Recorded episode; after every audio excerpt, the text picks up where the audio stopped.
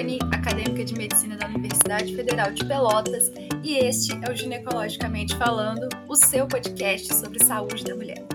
Hoje, o nosso assunto é, no mínimo, curioso. Recentemente, tornou-se muito comum notícias em jornais sobre mulheres que relatam terem descoberto a gestação já no terceiro trimestre ou mesmo na hora do parto. Claro que esse tipo de notícia levanta muitos questionamentos, principalmente por parte dos mais desconfiados. Principalmente por parte dos mais desconfiados. De Pelotas, professor, é um prazer recebê-lo. Olá, pessoal. Oi, Rai.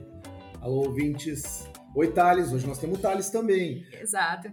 Hoje nós estamos aqui hoje também com o nosso colega, o doutor Thales Moura, médico formado pela Universidade Federal de Pelotas e um dos nossos membros fundadores do projeto. Thales, é um prazer te receber. Obrigado, Rai. E aí, pessoal, tudo tranquilo? Voltamos aí para conversar um pouquinho com vocês de um assunto bem gostoso de falar e bem importante também. Eu tava louco de saudade de gravar. Fazia um tempão, né? Vocês só arrumam convidados ilustres de todos os lugares e não gravam comigo, né? Mas agora quero voltar a gravar mais frequentemente. É um prazer te receber, professor. Bom, para a gente começar então um pouquinho uh, o nosso assunto, quando a mulher ela fica grávida, quais são os principais sinais que elas apontam para uma gestação? Então, assim, olha só, uh, isso eu acho que é importante para a gente poder embasar uh, o assunto do nosso podcast, né? Então, o principal sinal que acontece é a ausência de menstruação, né? Talvez seja esse o principal acontecimento que alerte as mulheres por estarem grávidas, né? A gente chama isso de amenorreia, atraso menstrual, né? Mas algumas outras coisas podem acontecer também. A paciente pode ter uh, o aparecimento de náuseas, de vômitos, né? Podem sentir um, algum tipo de desconforto na mama, ou a mama mais inchada, mais dolorida, mais dolorida, né, Thales? Uh, cansaço, fadiga, sonolência, algum tipo de flutuação emocional, mudança de humor, assim, uma coisa que fica muito irritada, ou triste, ou chorosa, né? Uh, ter as micções mais frequentes, ter sensação de vontade de urinar toda hora, e tonturas ou desmaios, né? Que também são frequentes na gestação. Esses são os, os, os principais sinais. Assim, não quer dizer que todas as mulheres apresentem esses sinais, né? Até a gente vai discutir no, no, passar do tempo aquelas que não se dão de conta ou não apresentam, né? Mas uh, são os principais, são esses aí. E geralmente, assim, para nutrir, para receber esse bebê, são necessárias uma série de mudanças no corpo da mulher, né? E essas alterações, elas vão ser sentidas pela mulher durante todo o período?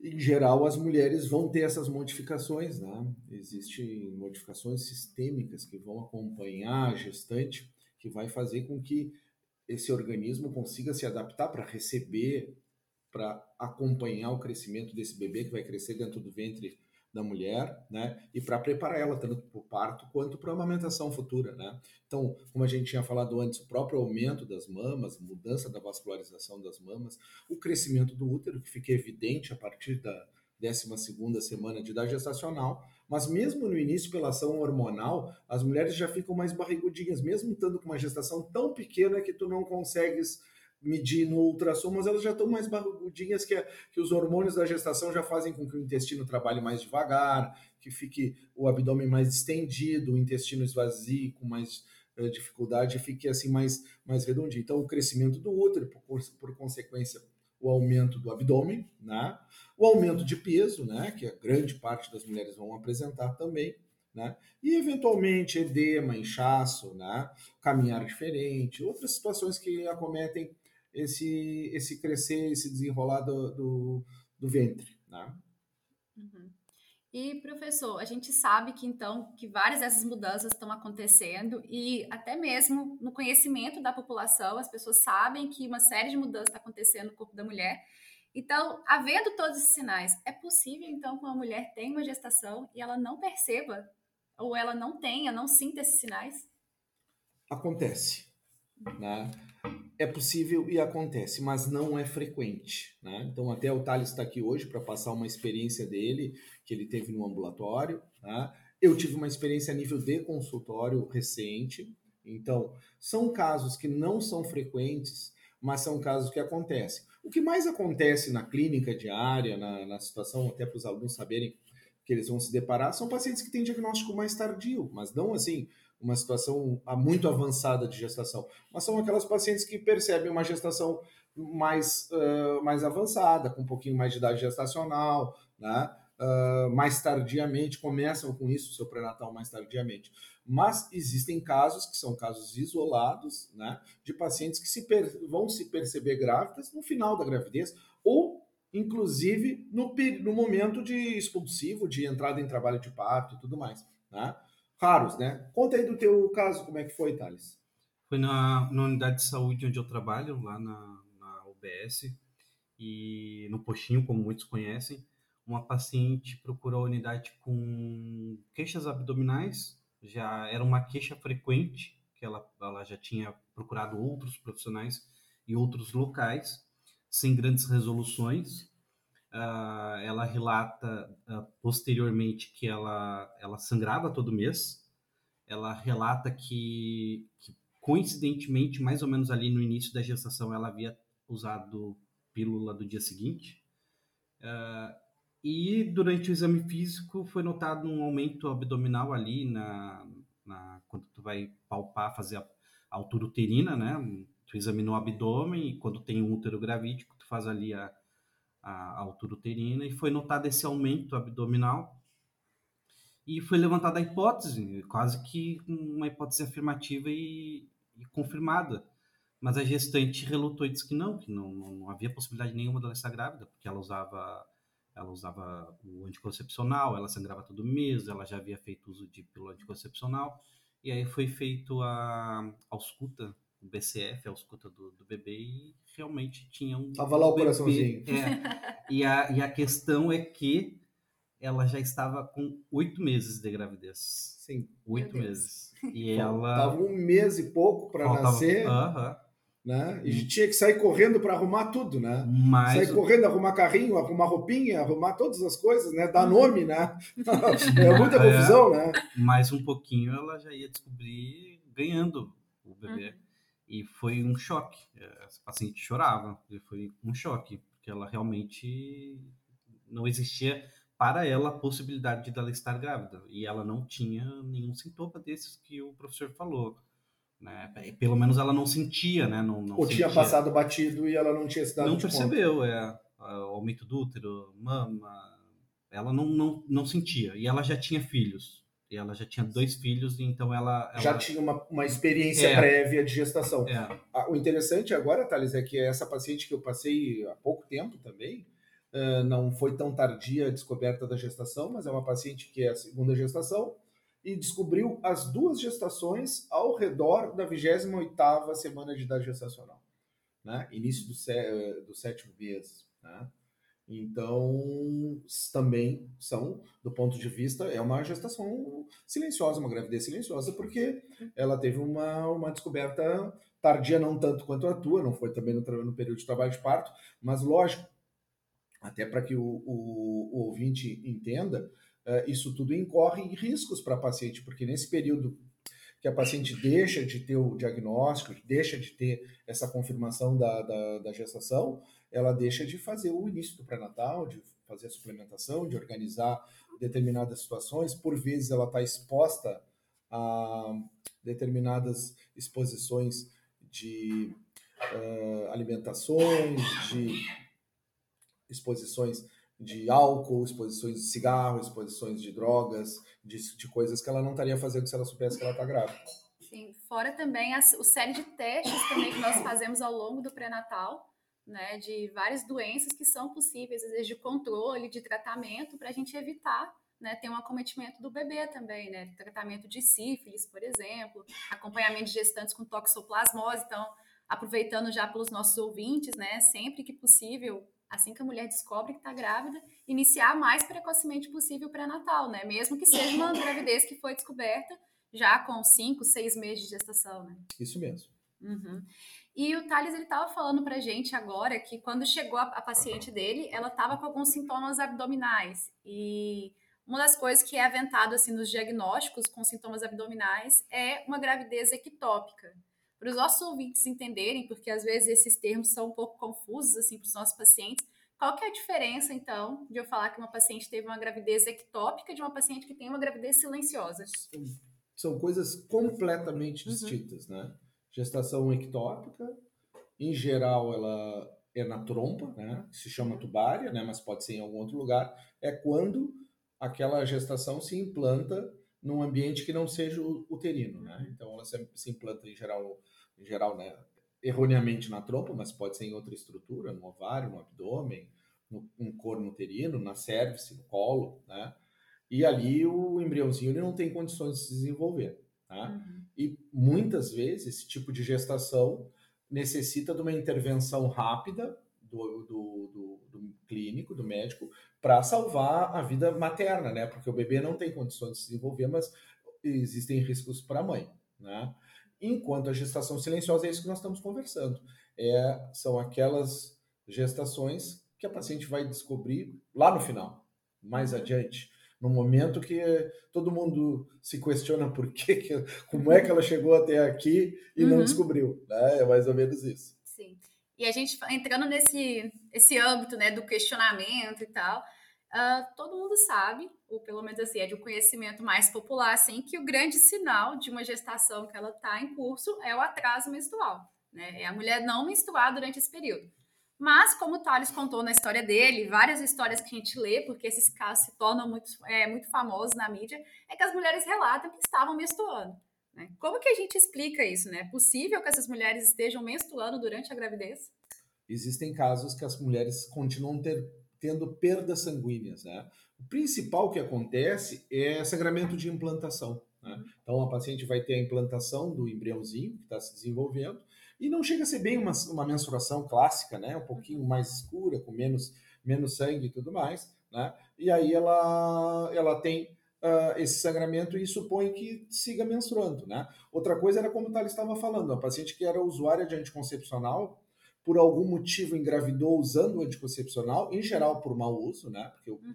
o uso adequado do anticoncepcional em geral não se engravida, né? E usava irregularmente, deixou de usar, atrasou para começar, e segue usando e está tendo sangramentos de deprivação do, da pílula, né?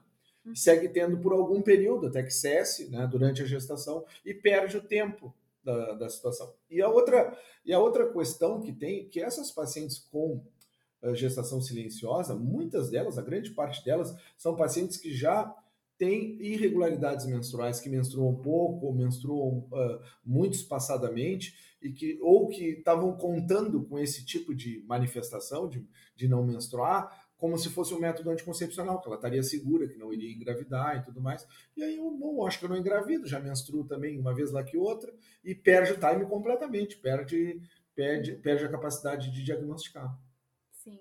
E o senhor estava falando agora sobre essas mulheres que já tomam anticoncepcional e engra, engravidam na vigência do uso da pílula. Existe algum risco de ter uma gestação em curso com o uso da pílula? da pílula trazer algum malefício para a gestação? Olha, é um uso de hormônio no início da gravidez, tu pode ter uma exposição do, do, do embriãozinho ao hormônio uh, feminino em excesso, por exemplo.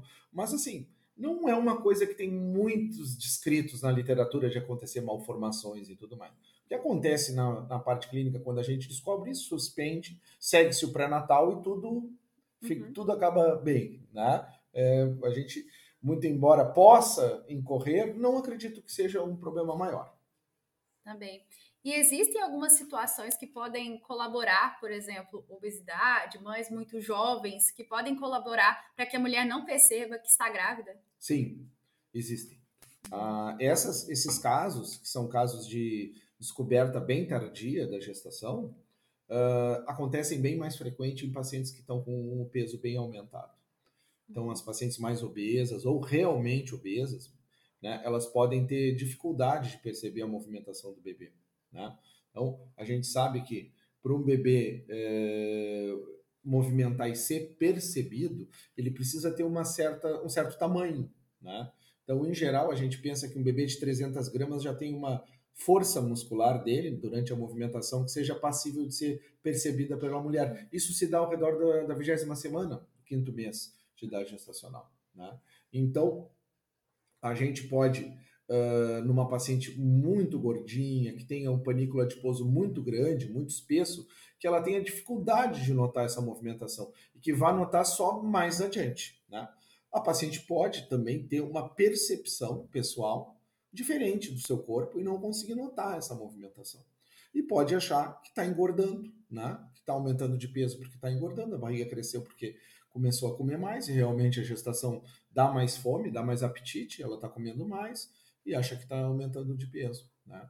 E bem frequente nessas pacientes que já eram pacientes que tinham atrasos menstruais já rotineiros já, né? Porque aí ela se perde mesmo, ela já não sabe mais aonde é que tá.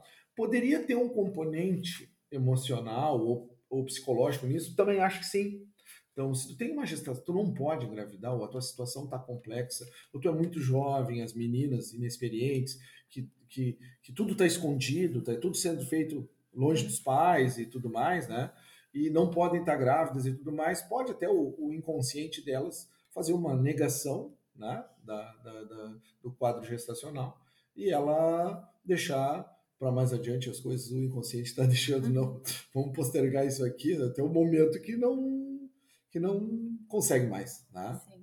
E é engraçado que agora eu fiquei pensando que a Rai, no, no início da conversa, ela falou das matérias, né? Que tem muitas matérias, e o professor falando aqui na questão do, do IMC, gordura corporal. Geralmente nas matérias não mostram, né? tipo, o, o, perfil biofísico da paciente. Então, uhum. a gente não, não tem essa noção. Esse teu caso aí, a paciente era mais gordinha? Não. Nem tanto. Não era tanto. Nem tanto. Não. É. Porque pode acontecer, né? Uma paciente com uma obesidade muito, muito grande, essa daí, às vezes, a gente tem dificuldade de escutar os batimentos. É. Né? Uhum. Tem dificuldade no exame físico de dizer como é que está a posição do bebê então de medir a altura uterina. Então, a paciente mesmo Sim. pode ter dificuldade de perceber. É até um, uma questão obstétrica, né? Às vezes a gente tem dificuldade de manejar essas pacientes e dizer que se ela não, não fala que está movendo, tu também não consegue enxergar direito ou escutar direito no embriãozinho, fica com mais dificuldade. O próprio aparelho de ultrassom tem dificuldade. Então, uhum. é um fator de risco para as gestações uh, silenciosas, Sim. com certeza. E se a gente tivesse que falar assim, eu acho que nenhuma mulher gostaria de passar por esse tipo de situação, né? Até porque a gravidez ela envolve uma série de fatores, envolve planejamento familiar, envolve organização, né? Organização da profissão, né? Porque muitas mulheres vão precisar se afastar do trabalho, enfim, são várias situações envolvidas. Existe alguma forma da gente prevenir que isso ocorra? Eu acho assim, a, a prevenção para a gestação silenciosa, ela deve ser com a popularização e a organização da anticoncepção. A gente tem que prevenir, não é a gestação silenciosa, a gente tem que ter gestações desejadas. A paciente que deseja engravidar, que está programada para engravidar, que é aquela paciente que faz todo o acompanhamento pré-concepcional, que usa o ácido fólico, organiza a sua questão clínica, que deixa de, de usar adições, álcool, drogas antes, toda essa paciente que consegue ter essa organização é a paciente que está atenta aos seus sintomas e é a paciente que vai ter um diagnóstico precoce da gestação. E o diagnóstico precoce da gestação é indiscutivelmente um dos, das chaves de sucesso da gestação. Né? Então, a gente não ter gestações não programadas ou indesejadas também, não estou dizendo que as não programadas sejam indesejadas todas, de maneira alguma, né? Estou dizendo assim, a gente evitar uh, engravidar sem estar tá querendo, né? E também evitar engravidar sem estar tá podendo, que é muito pior do que se, sem estar tá querendo, né? As, que não são passíveis de acontecer na vida da mulher naquele momento, né? Que uh, vão fazer com que se tenha uma possibilidade de ter um diagnóstico tardio. Uh, acho também que as pacientes também acompanharem também os seus tratamentos clínicos, né? Os seus outros acompanhamentos médicos, né? Porque uma paciente que também está mais atenta à sua saúde de forma clínica geral, ela também consegue perceber mais mudanças, que alguma coisa diferente está acontecendo, algum sintoma, às vezes muito inespecífico, né? Que ela está tendo, possa talvez indicar, né? Alguma outra coisa, mas que eventualmente em mulheres sexualmente ativas em idade reprodutiva pode ser uma gestação também, né? Uh, e assim, descobrir a gravidez tardiamente pode ser algo muito difícil para uma mulher aceitar, né? O Thales mesmo contou da paciente dele que no momento entrou em pranto, né? É algo que pode ser muito desesperador, já que algumas mulheres não estão preparadas, às vezes não estão em nem condições financeiras, né, de receber aquela criança. É, mas assim, ter uma gestação silenciosa, vocês acreditam que é um sinônimo de que aquela mulher ela vai lidar pior com aquele bebê, ela vai ser uma mãe pior, porque muitas vezes é isso que as pessoas podem levar a entender, né? De que ela não percebeu, então talvez ela não desejasse ser mãe, e talvez assim, isso pode complicar um pouco as coisas. O que vocês acham? Olha, no caso da paciente que eu conversei, que teve o diagnóstico com 27, 28 semanas nas duas gestações, uhum. ela ficou muito faceira. E ela disse que ela vai para o terceiro dessa forma. Então quer dizer que não se aplica, não se Sim. aplica para todos os casos. É uma questão individualizada, né? Uhum. Não quer dizer. E muito antes pelo contrário, se vai ser boa mãe ou não, né? Isso daí independe. Né? É, tem, pode acontecer. A gente sabe que existe gravidezes programadas que não rola uma boa maternidade. Com certeza. E o contrário também é verídico. Às vezes acontece uma gravidez não programada, né, que nem o professor falou, que não quer dizer que seja indesejada, isso também não quer dizer que vá ter uma, uhum. uma maternidade fluida. E, e, também tem casos, muitas vezes, que muito provavelmente mulheres que passaram por isso vão estar tá escutando esse, essa nossa fala, que existem gestações que inicialmente eram indesejadas e que ocorre uma mudança no destino e a paciente permanece com a gestação, né? Não, não vai buscar uhum. nenhuma situação complexa de interrupção, né? E depois aquilo se transforma no maior bem da vida dela. Sim. Isso daí devem ter milhares e milhões de relatos para falar a respeito disso, uhum. né? Então não quer dizer, né? Então Sim. acho que talvez a, a esse, essa questão da maternidade ela possa uh, aflorar um pouquinho mais adiante depois do diagnóstico, porque as gestações que não são programadas, tu está sujeito a ter essa negação ou, ou, essa indignação ou esse tipo de, de, de, de, de raciocínio no início, não quer dizer que tu não vá ser uma Até boa mãe no futuro. pelo medo, né? Com assim, certeza. Do, do, que inesperado, do inesperado. Com né? certeza. Uhum. É, e isso é muito importante da gente falar aqui, porque as pacientes sentem muito sentimento de culpa quanto a isso, né? Porque uhum. tiveram esses pensamentos no início. Mas a gente sabe que a vida da gente é assim, né? A gente, Sim. Às vezes, se depara com uma situação gestacional que não era o que estava previsto, né? Uhum. E aproveitando também o nosso lugar aqui, enquanto um podcast para mulheres, né? Da gente tentar também, muitas vezes, desmistificar né, esse papel do, do que é ser mãe, da mãe perfeita, né, e de tirar essa culpa e esse peso dessas mulheres, né, Sim. que muitas vezes elas engravidam ou não estavam preparadas, ou muitas vezes não desejavam a gestação, e como o senhor disse, né, elas passam, após saberem que está grávida, e após aquele processo, passam a desejar e a amar muito todo esse processo e amam os seus filhos, mas muitas vezes elas se sentem culpadas por terem tido esses pensamentos durante a gestação e também pelo peso, né, que as outras pessoas colocam nelas do que é ser mãe, de que elas deveriam estar melhores preparadas. Né? Então, acho que nosso papel também é tranquilizar essas mulheres. É, falar um pouco sobre a romantização da maternidade uhum. na nossa cultura, que ainda é muito forte. Sim, exato. E assim, a gente está falando então das mulheres agora que já agora estão suspeitando que estão grávidas, né? Aquelas mulheres que estão nesse processo assim, ah, talvez eu possa estar grávida. Estou escutando esse podcast nesse momento. Será que estou? Uh, qual que é o melhor método de diagnóstico para uma gestação? Assim, depende da idade gestacional ou não? É, nas gestações iniciais, bem iniciais, quando tu simplesmente tem um atraso menstrual, são os testes, quer seja testes de sangue, quer seja o teste de, urina comprado na farmácia, cada vez eles estão melhores, tá? Cada vez são mais precisos e mais precoces o, a capacidade de diagnóstico, né?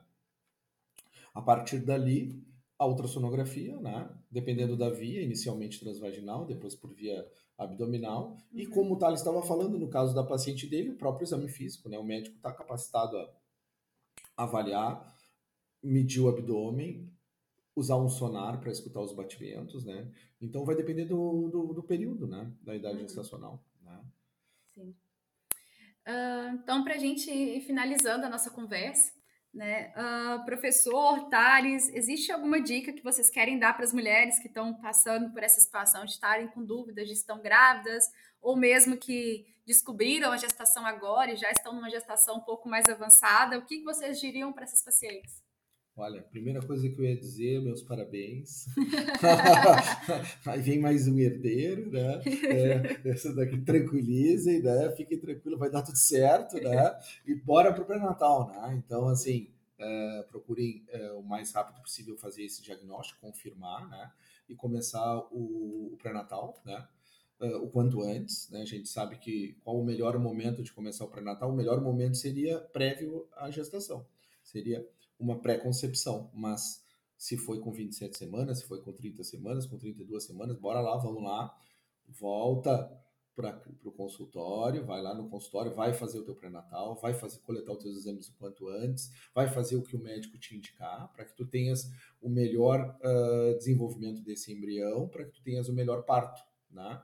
Então, uh, essa é a minha dica. E a tua, Thales? A minha, o senhor acabou falando que eu ia falar muito sobre anticoncepção e prevenção. Eu acho que para o público que está nos ouvindo, uh, cuidar a questão de anticoncepção, inclusive temos episódios falando sobre isso, ginecologicamente falando, e prevenção.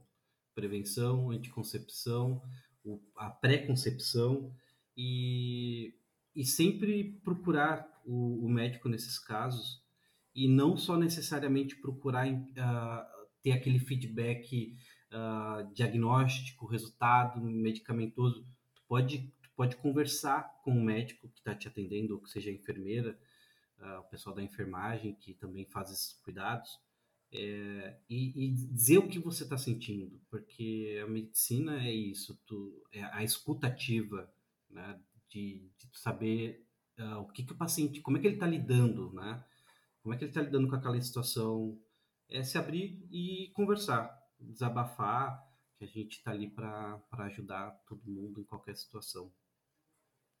É isso aí. Então, eu gostaria de agradecer imensamente a presença de vocês dois.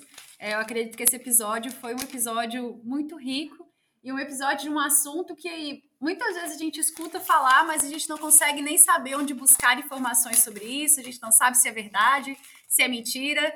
Então, assim, então eu estou muito feliz de poder ter tido a oportunidade de gravar esse episódio com vocês. E é isso, pessoal. Muito obrigada aos nossos ouvintes. Esse é o Ginecologicamente Falando, o podcast do Departamento de Ginecologia e Obstetrícia da Universidade Federal de Pelotas. Gostaria de agradecer imensamente a presença de vocês dois.